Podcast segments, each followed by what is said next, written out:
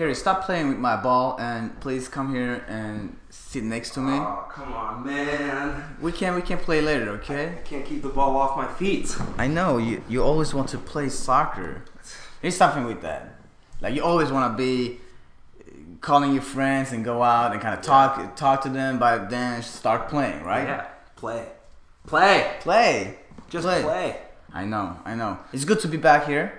Yeah, always good to be back. Talking about what we love, what we know. Well, we know. It's kind of rainy right now. It is. It is. And uh, I just want to, before we get you know started, I just want to take the time and uh, you know, I just want to say that I'm excited, man, to be For- coaching with you Oh, at uh, DDY, Yes. the Decatur-DeKalb YMCA this Yeah. season.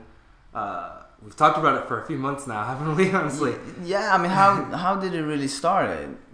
I don't exactly know. I mean, I've always been on and off. Like, yeah, I definitely want to coach, or eh, maybe not. I don't Mhm. know.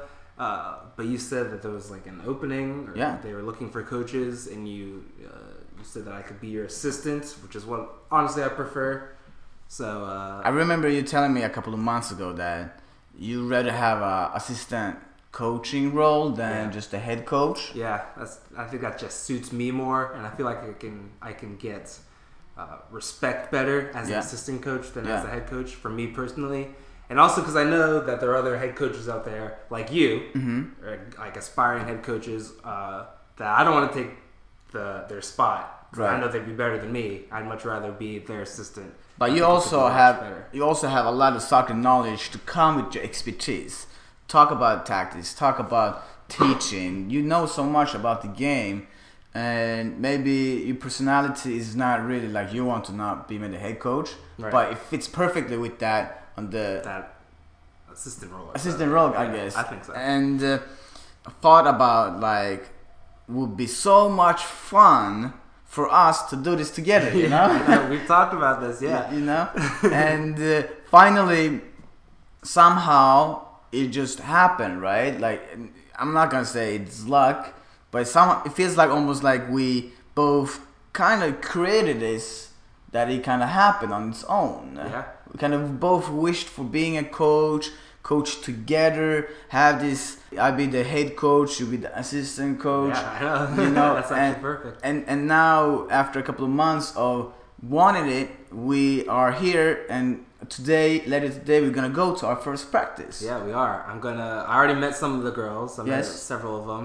Uh, there's a lot. I, it's gonna be tricky because I just got I got all their names down. Yeah. I got all their 23. personalities down. But that was just like eight or nine, right? But Right. now it's just like twice as much. yeah we have to get totally used 23 girls It'll be fun. You But it- 10. It's uh, was it you that told me, or maybe somebody else told me? I can't remember. But if you if you want something hard enough, then maybe not immediately, but eventually, if you desire something enough, eventually it'll come to you. Yes So, uh, yes what's um, especially when it comes when it's more than one or two people that wants it you can co- Oh, yeah, co-create it together and it feels like we are starting a new chapter in our collaboration not only the podcast but also in this soccer Yeah. uh, coaching and uh, I'm gonna take it farther. Okay. Maybe, Maybe. I'm getting ahead of myself. Yeah. We're starting a new chapter in Atlanta soccer history, with us two coming onto the coaching scene. yeah This is a new era. I think this is an era. I think you can also say that any any any friends or teams that are good enough when it comes to being a partners or helping each other, working with each other, that even become brothers. For sure. That's why me and Carrie want to thank all of you that you are back again to listen to the Oscotch and King Soccer Podcast Show. Colonialism and the policy of racism impose soul searching questions of human rights, weighing equally on the conscience of all men and nations of goodwill. History amply shows that the freedom enjoyed by the many becomes fragile when the denial, even to the few, of basic human rights is tolerated.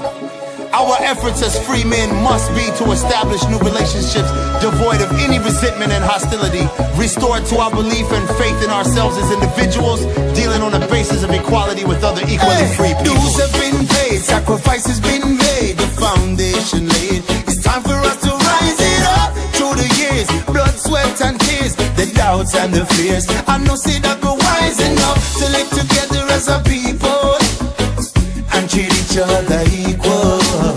We're all the children of Jaja, no more divide and conquer. This we not sponsor, no way. In this time and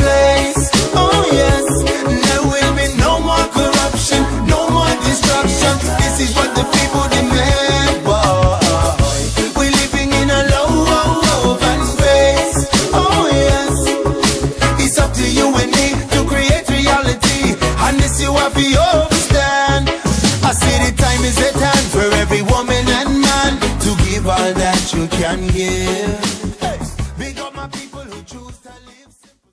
All right, Oz. What happened this weekend? Let's start in England. How about that? Yeah. Yeah. FA Cup. Yeah, FA Cup, uh, very traditional cup in England that used to be very important. Teams Yeah. used to come out with the best teams and best squads to challenge for the cup. Over the past years, it has kind of. I was gonna ask you, if you, do you think the prestige of the FA Cup has gone down some? I think they the teams that are actually losing it early on are making it sound like that. But as soon as it's reaching to quarterfinals to semifinals, you see that these teams are very Start to go for it. they go for it, right? Uh, so what teams have we had here? We had uh, um, Manchester City play Huddersfield. Yeah, that's there's a shock right there. Uh, you could I don't know if you could say it's the magic of the FA Cup, but it kind of is in a way. What was it? Zero zero. 0-0. Uh, at, I think it was at Huddersfield, and uh, look at the the lineups. Huddersfield in the second division, coached by David Wagner, who's German American coach. So for the American coaches, we're rooting for him, or at least I am. um, but Huddersfield down in the championship. Manchester City, you know, one of the biggest teams. They are. second place right now in the Premier. League. Uh, could only manage a 0-0 tie. It was shocking. It's like you said, it's something beautiful for the, the lower tier division teams to come and play against good squad players. Yeah. You know, um, if I may read the Huddersfield team for you, Mm. and then I can read Manchester City, Go for it. so you get a good picture, okay? Coleman, Crane, Hudson, Stankovic, Holmes Dennis, Whitehead, Billing, Lolley, Payne, Van La Parra, Quaner, okay? That's the starting lineup for Huddersfield. That's the starting lineup. Was that Dejan Stankovic? I don't think so. Could it Probably be? not. Could it be? I don't Doubt think. it. Coleman, is it, uh, Chris Cole, not Chris Coleman. Uh, that's the coach. Seamus right? Coleman. Yeah, Chris Seamus, Seamus, if there was Seamus Coleman as a goalie, I think he would do good. maybe he's pretty athletic. right? Um, all right, so l- quick to Manchester City. Manchester City's goalkeeper was Bravo, Zabaleta, Stones, Otamendi, Kolarov. Mm, right there. That's pretty much first choice defense, other than uh, Kompany, who's injured all the time. Exactly. But Then you have Fernandinho, Fernando, Delph. yeah, yeah. Uh, Fabian Delph actually. I Finally, realize that. Wow. back. I didn't realize that. We've been asking more playing time for Delph. I know. He's not comes. injured. He's Yeah. keep practicing. Finally, he got started. However, De Bruyne came in instead of him in the 60, 69th minute. Okay, sure, understandable. On the top was Jesus Navas, Hmm. Kun Aguero, and Nolito. Dang. so I mean, that just goes to show what you just said. It is, it's a little bit of that magic still there that Huddersfield can play the first choice Manchester City team pretty much and tied nil nil. I mean, I even watched some of the highlights from the game. Yeah. But Huddersfield was not that far away from scoring goals. I mean, City had sh- chances too. Sure. They should have scored a couple. Possession, Possession. But Huddersfield had chances. It was not like it was 80% Manchester City and Huddersfield parked the bus. Mm. It was, they had chances, man. They really went at Manchester City. They tried at least. I think after a while, when you kind of come into it and you see, you know what, we are playing actually good, you kind of get the hope that, you know, with one goal, there is a totally different picture of the game. Yeah. And especially for these you know, lower tier clubs, once they play a big Premier League club, that's like this is like their big game of the season. And whereas on the other side, especially uh, you know in the earlier rounds, a club like Manchester City, it may be difficult for them to get up for an away game at Huddersfield that I'm sure most of those players have never even heard of Huddersfield before. True. So True. That's why we're here because a lot of a lot of people haven't heard about Huddersfield, but Huddersfield are now unbeaten in seven successive competitive games. You know, they're doing well in the championship. they're doing well. They're doing well. They just ended a run of six wins in a row, so they are actually a pretty decent team. yeah, yeah. They might, they're making push for the champion or the uh, Premier League. David Wagner, come on, you can do it. Come on, Wagner. take Mr. there. Please, Mr. Wagner, take them to Premier League.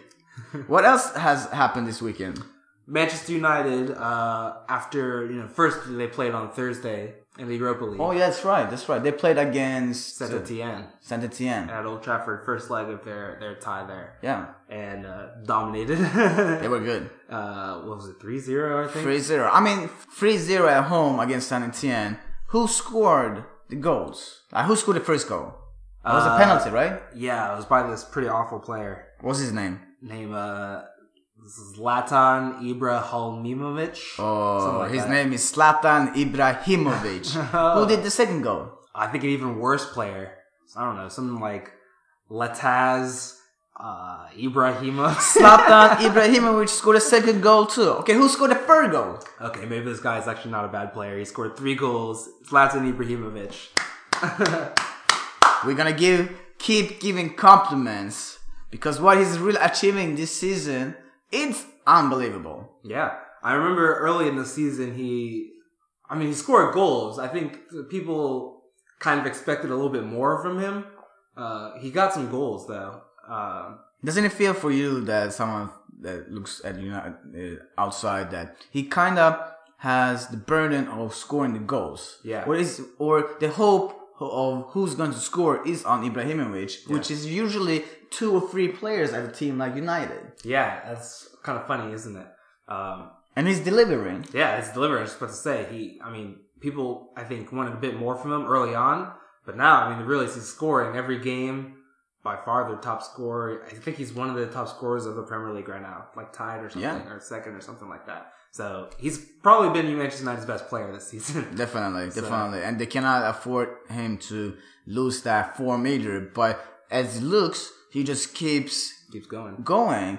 I mean, they had uh, also a FA Cup game Yeah, the weekend, against uh, Blackburn, correct? and he scored again, didn't he? Just scored kept, again. Kept that form going. I mean, he was on the bench the first half and came in around the 60th or 70th, something mm. like that.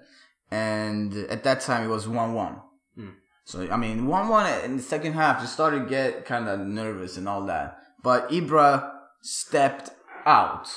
He came out. I mean, he must have been expected to. If they're tied one-one, he's on the bench. They come. Mourinho must have been like, "We need you to get a goal. We're relying Right. on you to get a goal." And he, Have you seen the goal?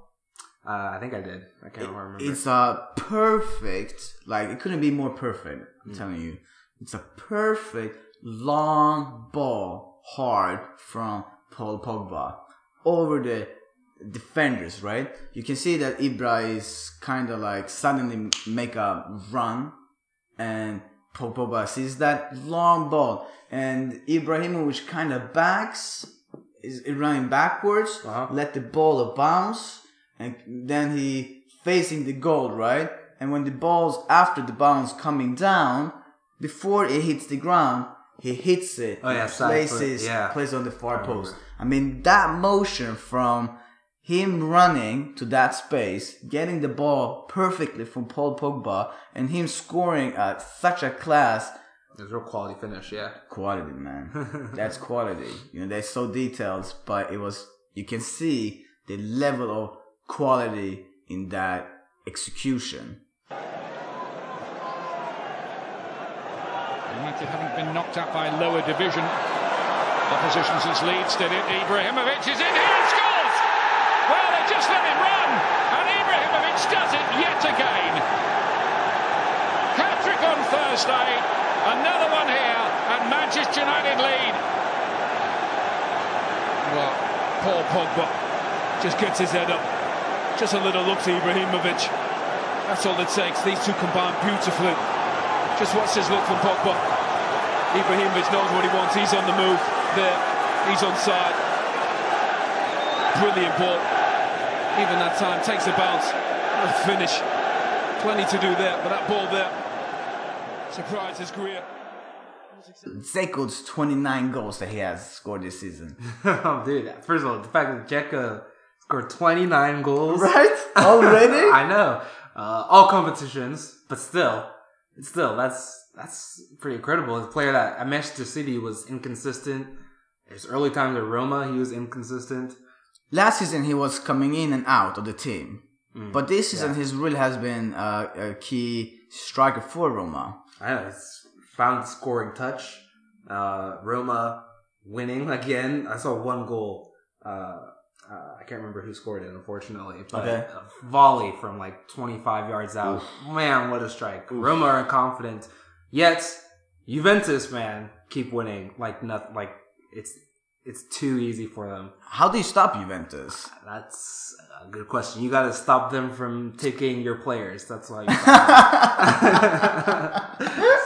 They play Palermo and Dybala Yes. is former Palermo player. He scored twice Oh, against man. them. Higuain scored, uh, and Marchisio. And Juventus are also trying to get a transfer for one of the top talents in the country.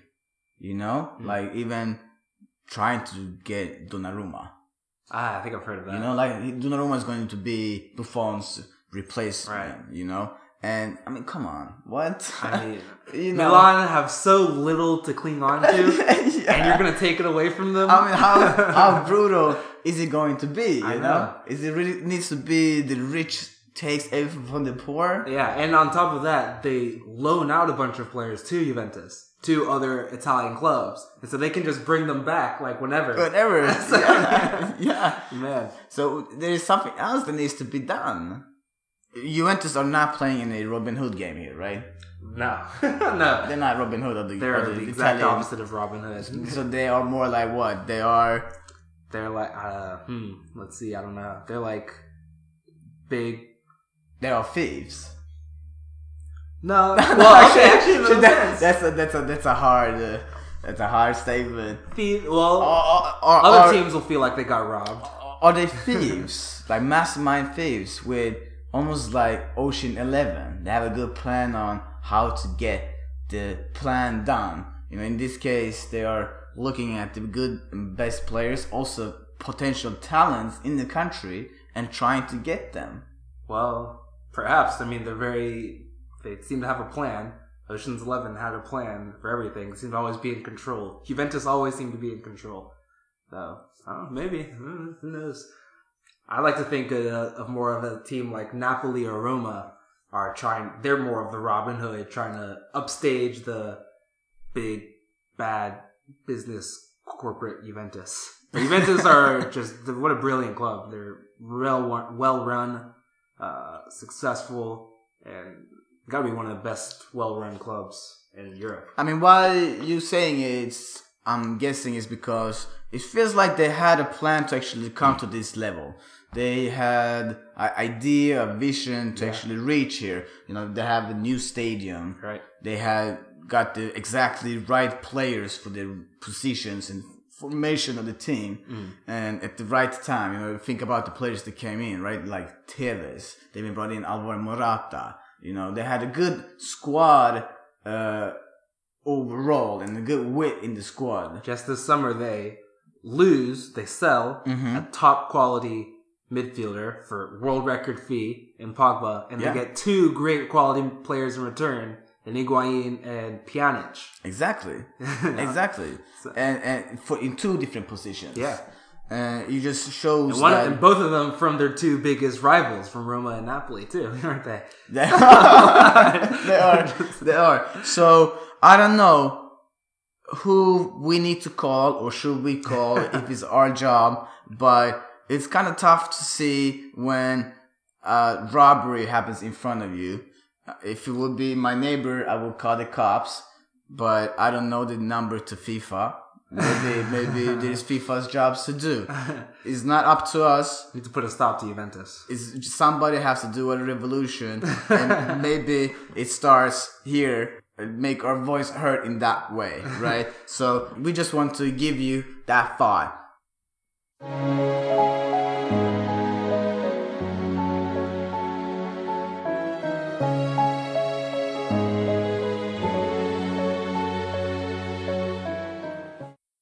Munich scored in the last minute, Yeah. Against uh, Hertha Berlin.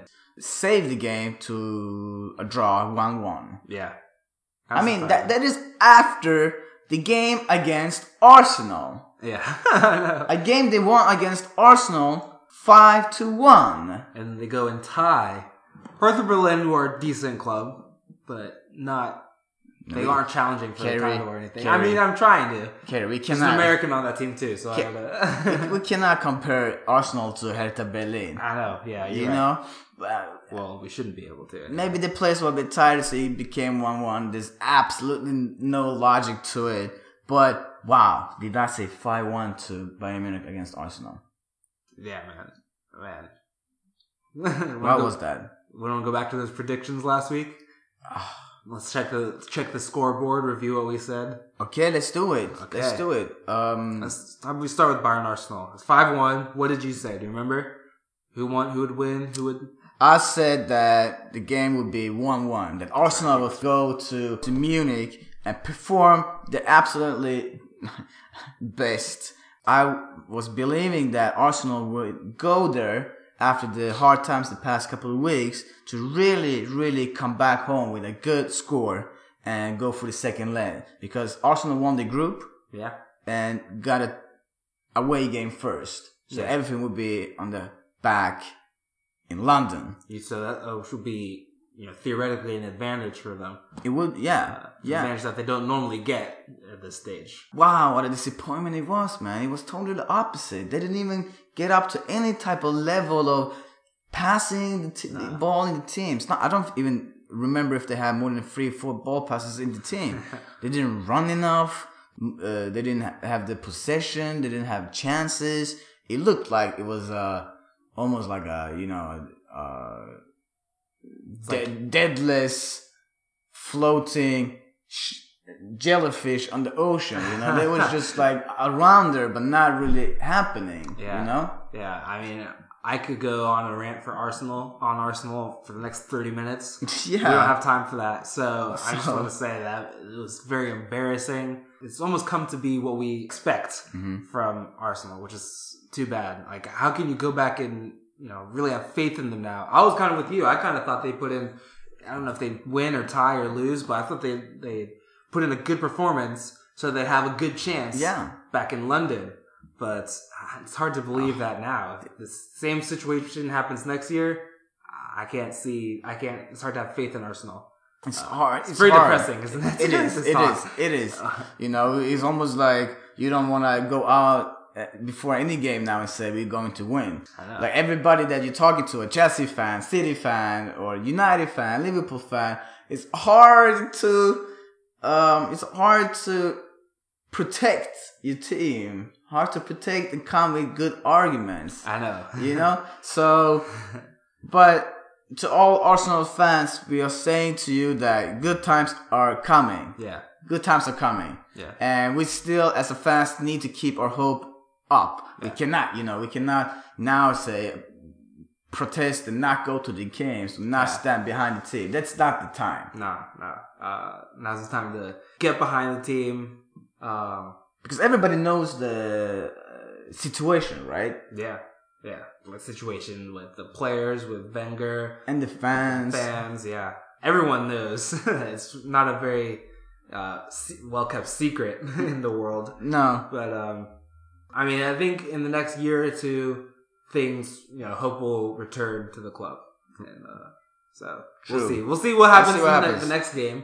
I just want Arsenal to to you know go out there and do their best. I remember a uh, few years ago they played AC Milan, and first leg they lost four nothing in Milan. It was like the worst game I'd ever seen Arsenal play.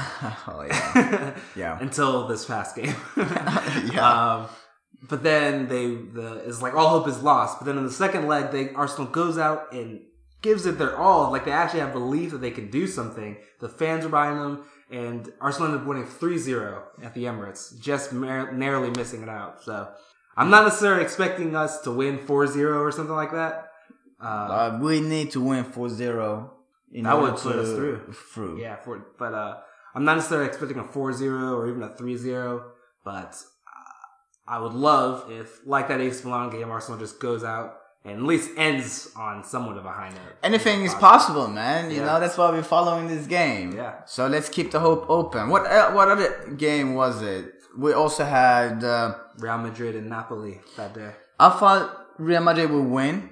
I said two to zero. Yeah. I thought Pretty they good. Pretty uh, good. pre- at home would do pretty good from them. Napoli scored the first goal. Yeah. Pretty stunning. Did you you see know? that goal? Remember that goal? How was that goal again? That goal was uh, it was uh, Insigne. Oh yes, yeah. Uh, Keep saying. Yeah, first time shot from like 30 yards out. Navas, the goalkeeper for Madrid. That's was- right. was- He was way far out, which is one thing, but he's also like he was like off to the side for some reason. His positioning was strange, He surprised him. mm, very surprising. He surprised him. He surprised him. Yeah, yeah. Uh, credit to Insigne for you know having the awareness to take that shot first time. It was really a brilliant finish, Definitely. pretty poor goalkeeping. Final result of that game was three to one. So yeah, you got that one right. I got Pretty that quick. one. Two goal win. Two goal win. so what does that mean? I get one point then. I think is that what we said agreed on. Yes. You got the the result right. Uh, the score. Right. No, if you have the score, if you have the score right, Uh, one point, uh, points. Okay. But if you have the right team wins draw or loss, uh, draw One point. One point. Okay, so yeah, one point. What did you have? I went on Twitter on Oscotch and King Twitter and tweeted it because you know let's let's go and listen to what most of the people and pundits were predicting the game between PSG and Barcelona. What they thought. Sure. let's Okay, it. let's see what they thought. Well, I may as well ask all three of you, who do you fancy if you had to tip someone to win it at this particular stage? Go Barcelona. The look of uh, Barcelona, I really do. Everyone might say that, but I think offensively. I agree. With, I think Barcelona. I think that that front three are just irresistible. Sorry, chaps, couldn't resist um, um, dragging that one up uh, from earlier on. And uh, in your defence, They were guessing that Barcelona would win. Yeah. They were pretty I mean, a lot of people would, would, would think that. It's not a bad bet, Barcelona winning. But, now with Messi, Suarez, Right. and Neymar on the top. right? But, But what was your prediction?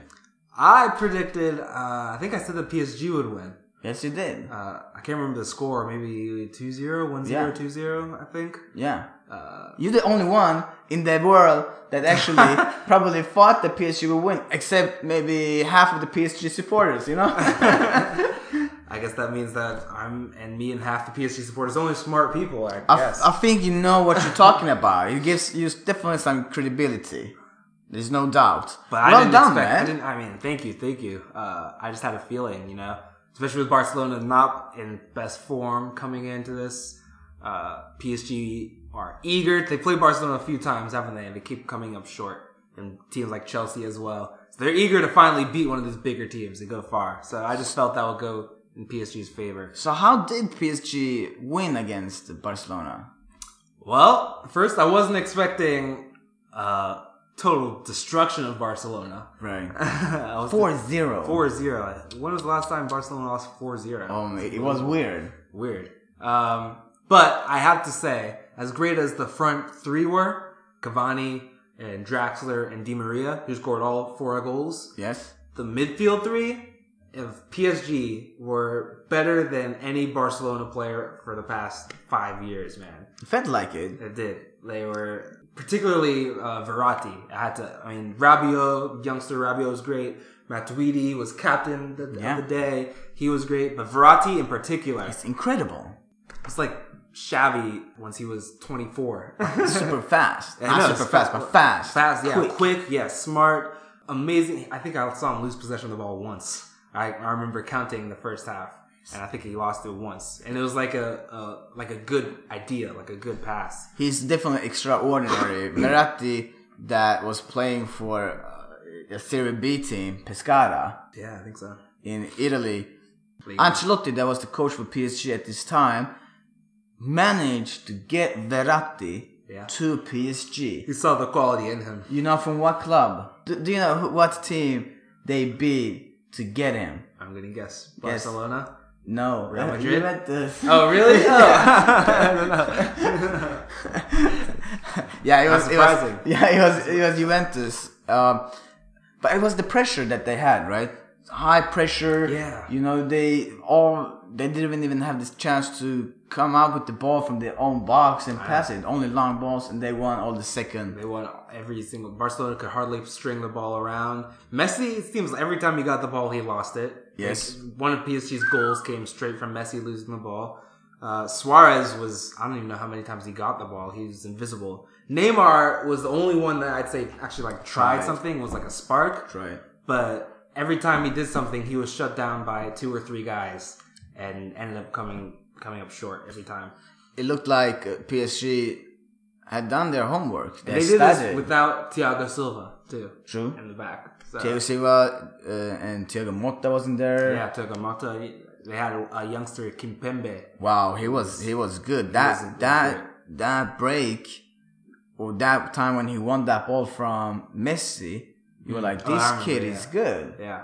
An 18 year old, I think something like that, 18, something like that, 19, 20, I can't remember. Young, man. young, Young. he's young, he's young. What what else happened? what else happened? You had Benfica against uh, Borussia Dortmund. Yeah. Let's see, this was in Benfica. I think I said, what did I say? I think I said that, I said Dortmund would win. Yes. 1 0. 1-0. I, th- I thought Aubameyang would get the goal too. I went as far as that. But he missed the penalty. He missed the penalty. He missed like four other chances, great chances to score. And, uh, Dortmund dominated, but Benfica ended up winning 1-0. Yeah. So I was I was wrong with that one. Although Dortmund probably should have won, but True. uh, True, true, true, true. happens. So that means you have one I have point, one point as well. Yeah. and I have one point. All right, we're tied. We're tied. So should we go and do the Champions League again? Yeah, let's do this week. Let's do this week. Keep this going. Should I start with the Tuesdays? Yeah, let's do it. Uh, sides we have Manchester City, Monaco, right? Yeah. Manchester City, Monaco. Manchester City is sneaky, man. They're coming up. You, the past couple of weeks, they've been they've been doing all right. Mm-hmm. Not you know too good, but they have all the players more or less healthy.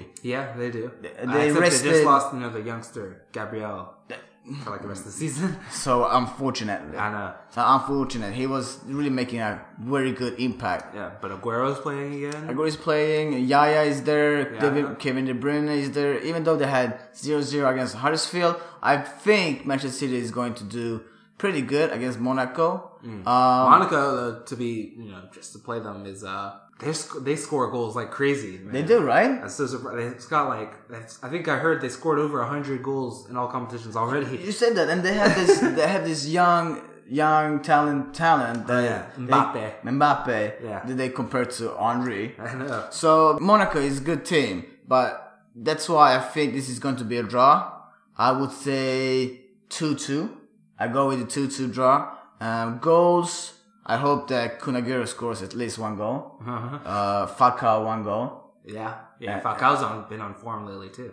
And uh, other than that, anybody can score. You know, I'm I'm, I'm fine. That's it. But I think That's think pretty good bet. That's a good, good bet, right? Yeah. And the other game is between Uh, Leverkusen and Atletico Madrid on Tuesday. Leverkusen, man. They always somehow seem to surprise, doesn't they? Uh, they're they're a pretty solid team. They are good when it comes to Champions League. Yeah, they completely. I remember they played Spurs this year. Completely, completely controlled Spurs both games. But how fast is Atletico Madrid's counterattacks? That's what Atletico Madrid is known for, man. Their Right? counterattacks. So I mean, they don't have really possession. As soon as they win the ball, they just go at they it. go, yeah, with Griezmann and Koke firing the balls over. So Griezmann against uh, the, the German team's defenders. Oh, Griezmann, man, we're talking about Griezmann. He's dangerous. I know, man. You Yeah. can't you can't put him down, can you? You can't. I don't think you can. I would. I would like to say Do you think Griezmann can be like? Is he that next level below Messi and Ronaldo? Do you think? Do you think he can get to their level?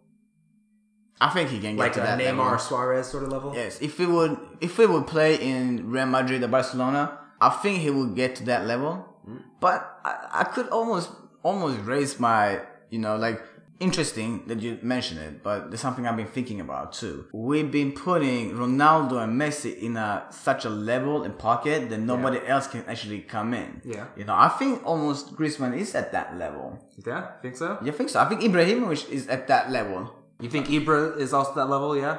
I think also Ibra is in that level. It's just uh, we we kind of put you know we gotta look at how it is this season more or less, and I think Griezmann is there. I would say 2-0 to 2-1 to Atletico Madrid. Okay, good one. That's pretty not a bad bet. Good- Tough- good two two pretty quality teams, but I think Atletico would just edge that too. Yeah. What about you? What do you think about the Wednesday's games?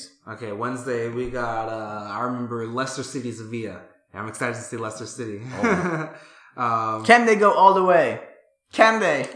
I mean, They've done it before. exactly. Yeah. if I say no, then they're just gonna go ahead and do it. Exactly. You're gonna be one of those that actually said no. Yeah. I keep it open, man. I keep it open. Um, they play in Sevilla first.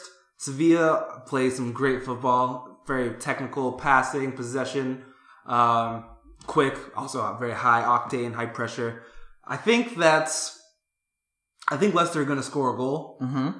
I think uh, Sevilla are going to.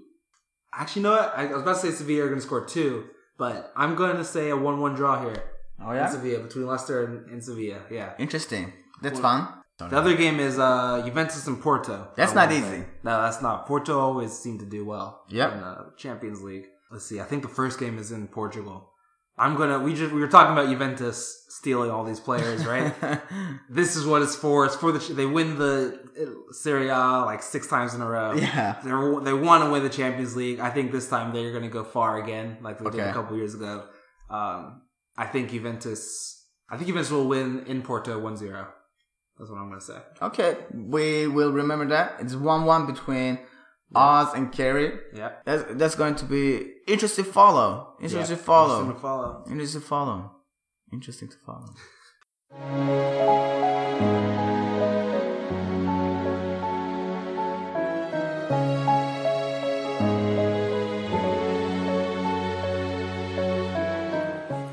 You know, Oz, um, you've talked about your soccer experiences a lot in the past. You know your friends, your brothers playing. Yeah. And I've wondered how awesome it must be. It must have been awesome, right? Uh, to have a brother that same age that played just as just as much as you, just as enthusiastic as you. I didn't really get much of that. Um, but like, how how what was that like? You know, playing with your brother on the same team. In fact, It made everything so much easier. yeah.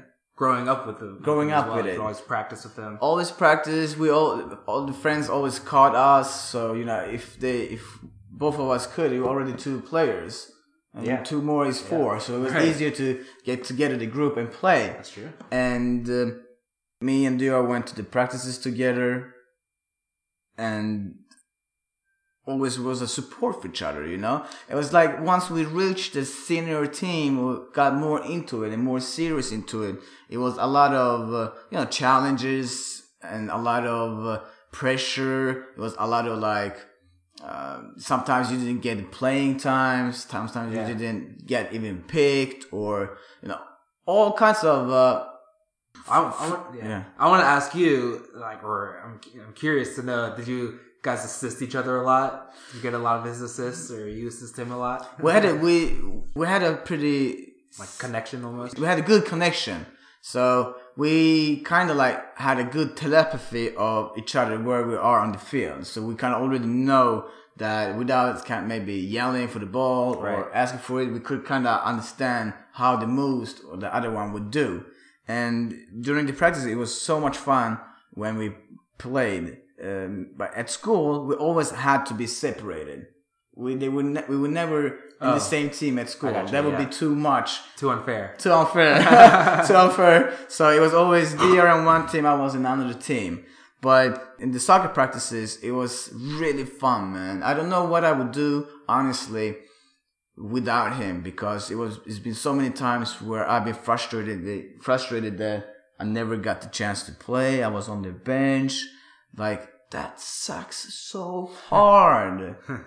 it sucks, man. It's so bad. You know, you want to play, you're not playing, you don't really know why you're not playing. You know, growing up from imagine being the teenage teenage years when it's all kind of stuff happens outside the field too. I always had my brother. Yeah, you know, yeah. like from uh, another friend that kind of come home with that frustration, me and Dia could talk about that frustration. We could talk about the games. We could talk about the practices. We could talk about what to do, what to not to do. So I always had a best friend almost 24 7 around me going through all of that, good and bad. And, uh, we never really, we never really pushed each other like, come on, we gotta be the best, we gotta do this. You know, we never had that big, big instinct of like, we're going to be the absolutely best. Mm-hmm. But we have the support for each other. Sometimes I was better than him, and sometimes he was better than me. It went in cycles. But do you think Gary Neville and Phil Neville were very competitive? I think they were. If you looked at the, if you watched the documentary, if you look at the class of 92, you really hear how competitive both Phil and Gary Neville are. I can see that for sure. Let's hear how they describe the Neville brothers. okay. Okay? Yeah. Gaz and Phil would be like throwing balls up at each other. They'd be like, you know, jogging on the spot. And uh, lads, relax. An hour to go. To go kick off, yeah? Relax. If you laid back, then you just sat there just looking at them and just, what you're doing?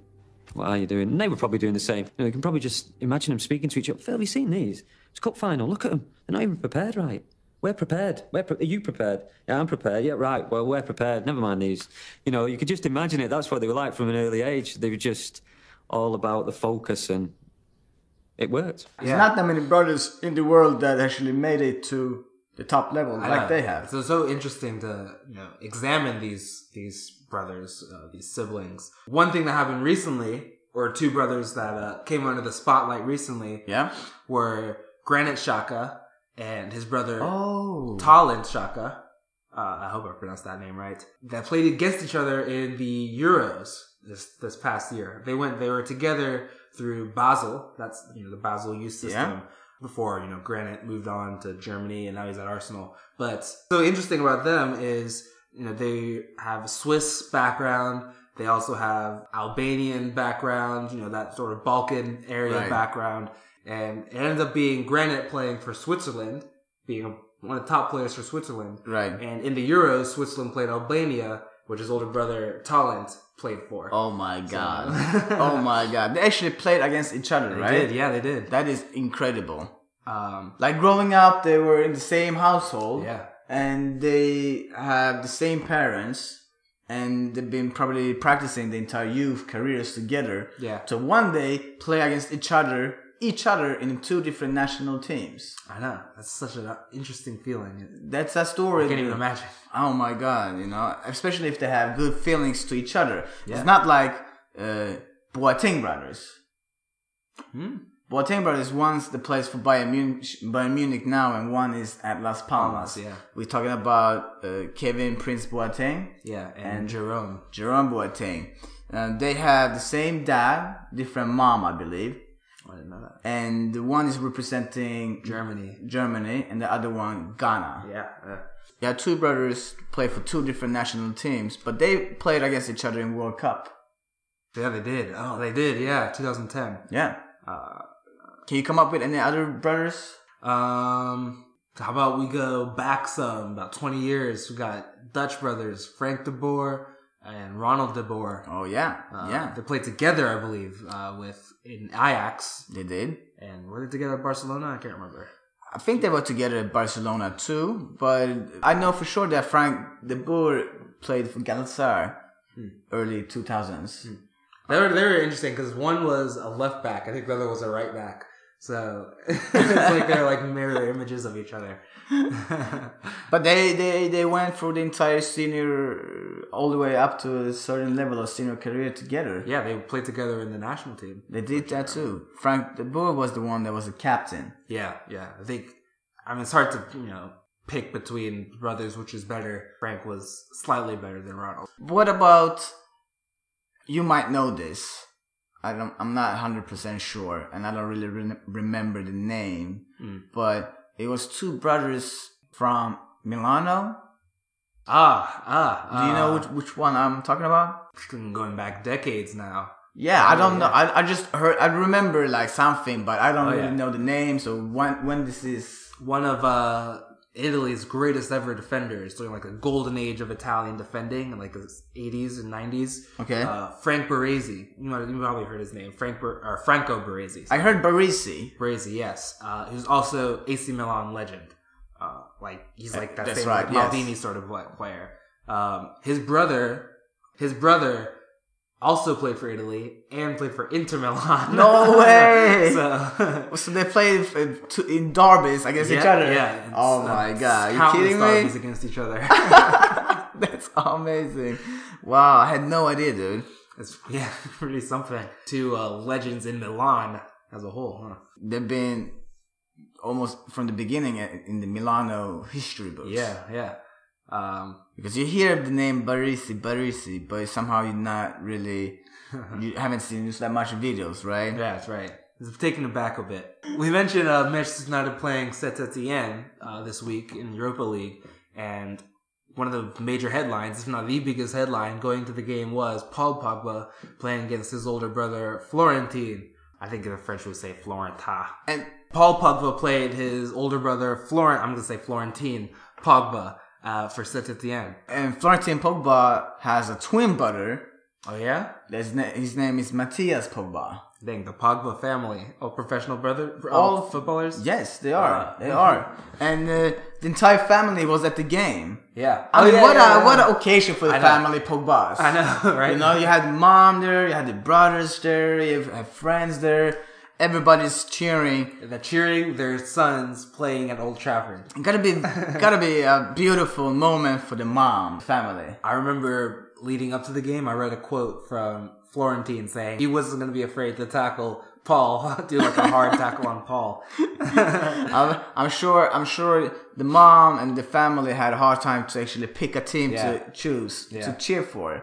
They were actually at that lounge watching the both the sons play, and uh, what an extraordinary road to get to because we all know that Paul Pogba went from Manchester United to Juventus, Juventus, yeah. at a young age and was playing together with Florentin Pogba at United.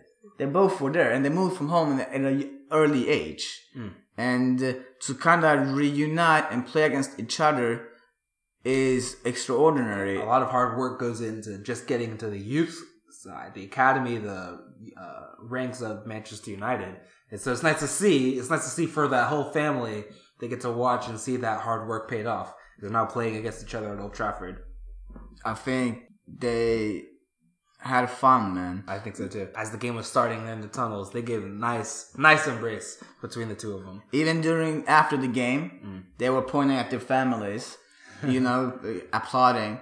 But it was more of when they gathered after the shower and they were about to go home. The entire Pogba squad sang a song and kind of summed up how close this family is, especially when they all watched Ibrahimovic score three goals against San Etienne.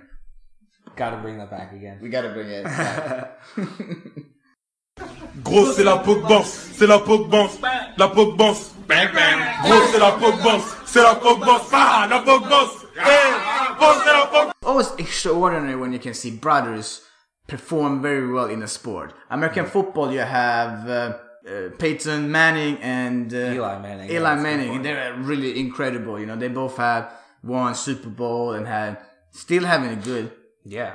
Achievement with their teams. Mm. You have in hockey, you have uh, then you have Staal brothers. It's like four brothers born in Canada that plays NHL. Wow, four brothers. Four brothers, Yeah. man. You have Serena Williams. Yeah, and Venus Williams, two of the best tennis players ever. ever, ever. You have Henrik, Henrik and Daniel Sedin, the brothers that play in NHL that are amazing. They they they probably broken the most points. Wow. Yeah, yeah, they they're really really good. Um, so it's fun to watch that. You know, when, when families are in sports together. Yeah.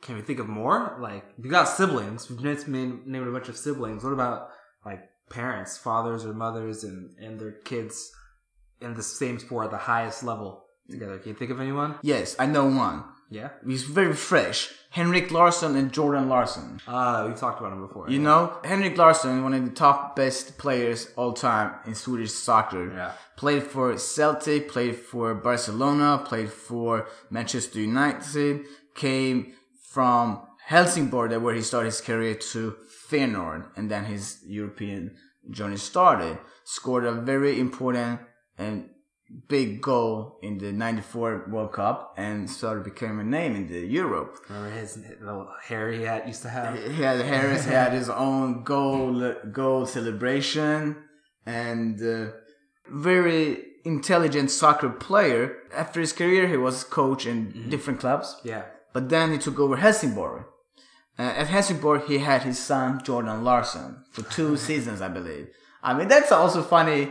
That's pretty funny. Yeah. You know, there's also a funny environment, different relationship you gotta have now. There's you know, some pressure that comes with that. I'm gonna keep that going and actually bring up Bob Bradley and Michael Bradley. Oh yeah. While Bob Bradley, they actually Bob Bradley was in MLS for a while, and Michael Bradley got his start in MLS for like a season or two under while Bob was coach.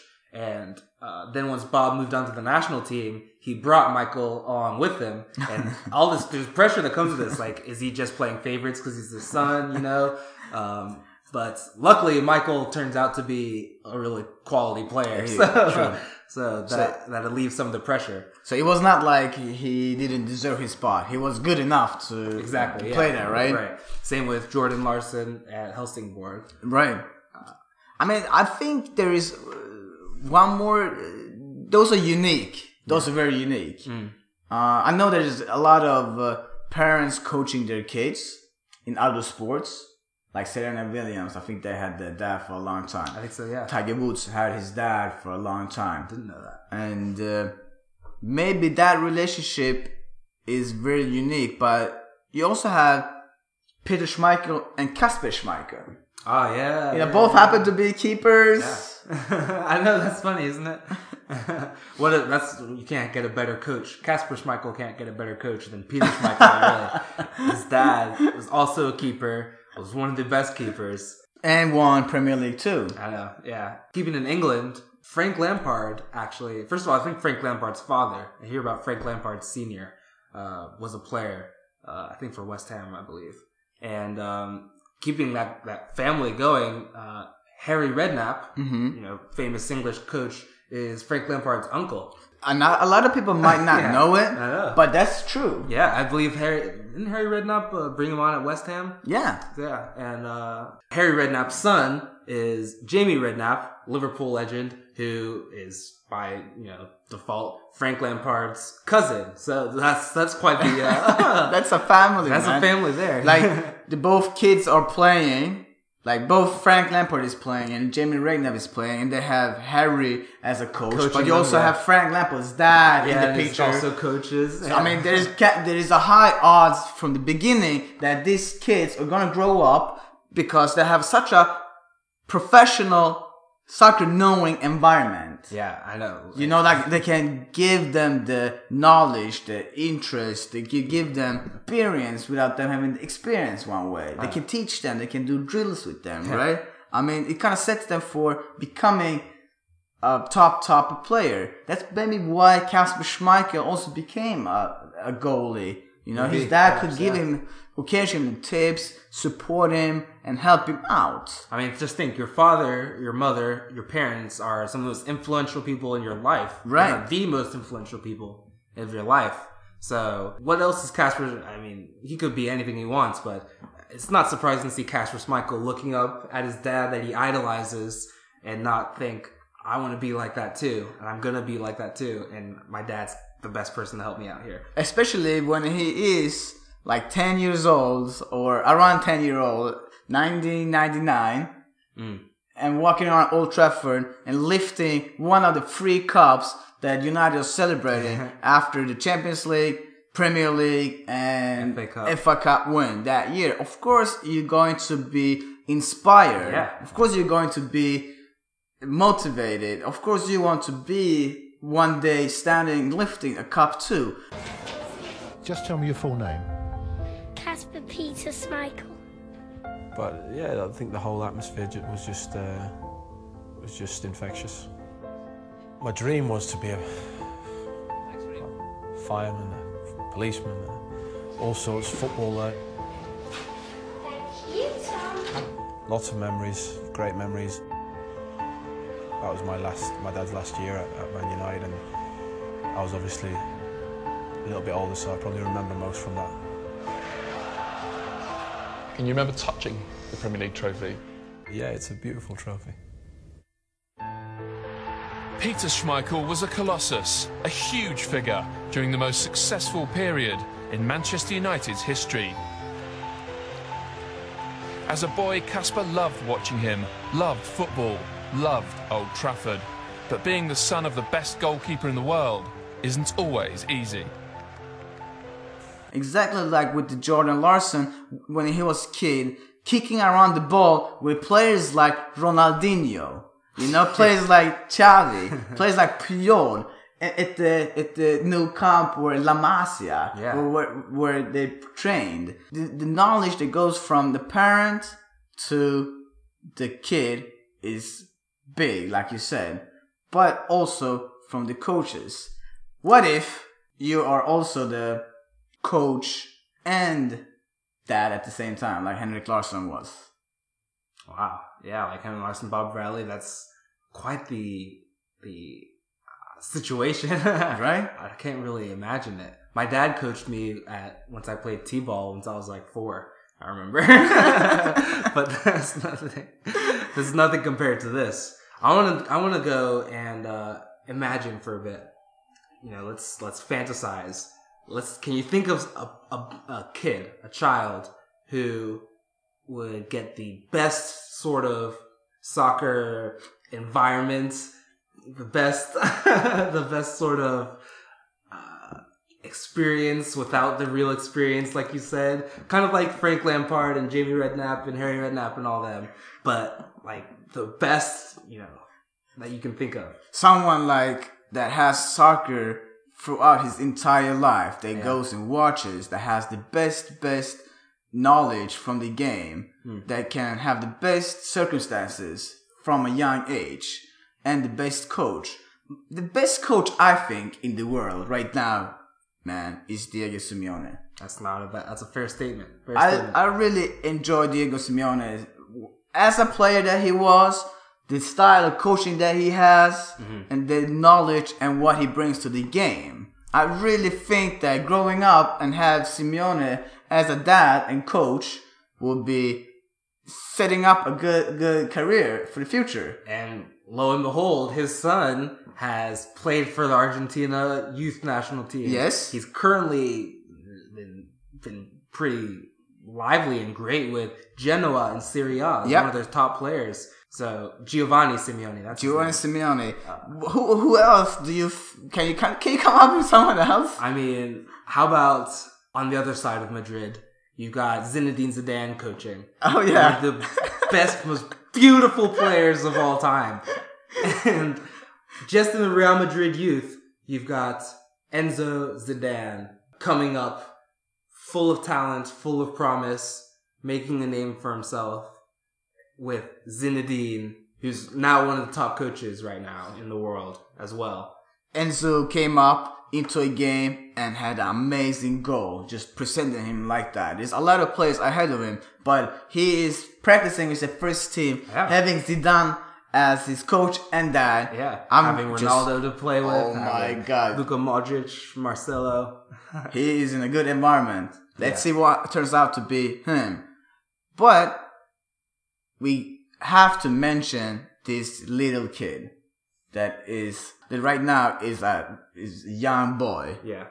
that starts kicking around the ball maybe at home or out in the grass, Mm, right? mm. He's not a. We have to stress he's not like a part of any youth setup yet. Yet, I'm sure. Yet. Yet. uh, he's a young kid, but he's got the probably the best soccer background that you can imagine. The best could wish for. environment that you could wish and hope for when it comes to player, coach, and just being around that family? Mhm. Uh, he is the son of Sergio Kun Aguero. He is the grandkid of Diego Armando Maradona. And he's the godson of Lionel Messi. We are talking about Benjamin Aguero. and man, if you have Maradona as a, as, a, as one part of the family, Aguero in one part of the family, Messi in one part of the family, And Messi's son's coming up and they kicking around the ball in, in, Oh, man. whenever they have barbecues. yeah, oh, Whenever they eat some good Argentinian steak and enjoying the summers together. that's, that's a future of soccer greatness. Thank you for listening to the sixth episode of Oz, Koch, and King Soccer Podcast Show. It's up to you and me to create reality. And this you have to understand. I say the time is at hand for every woman and man to give all that you can give. Big up my people who choose to live simple so thought may simply live. Remember,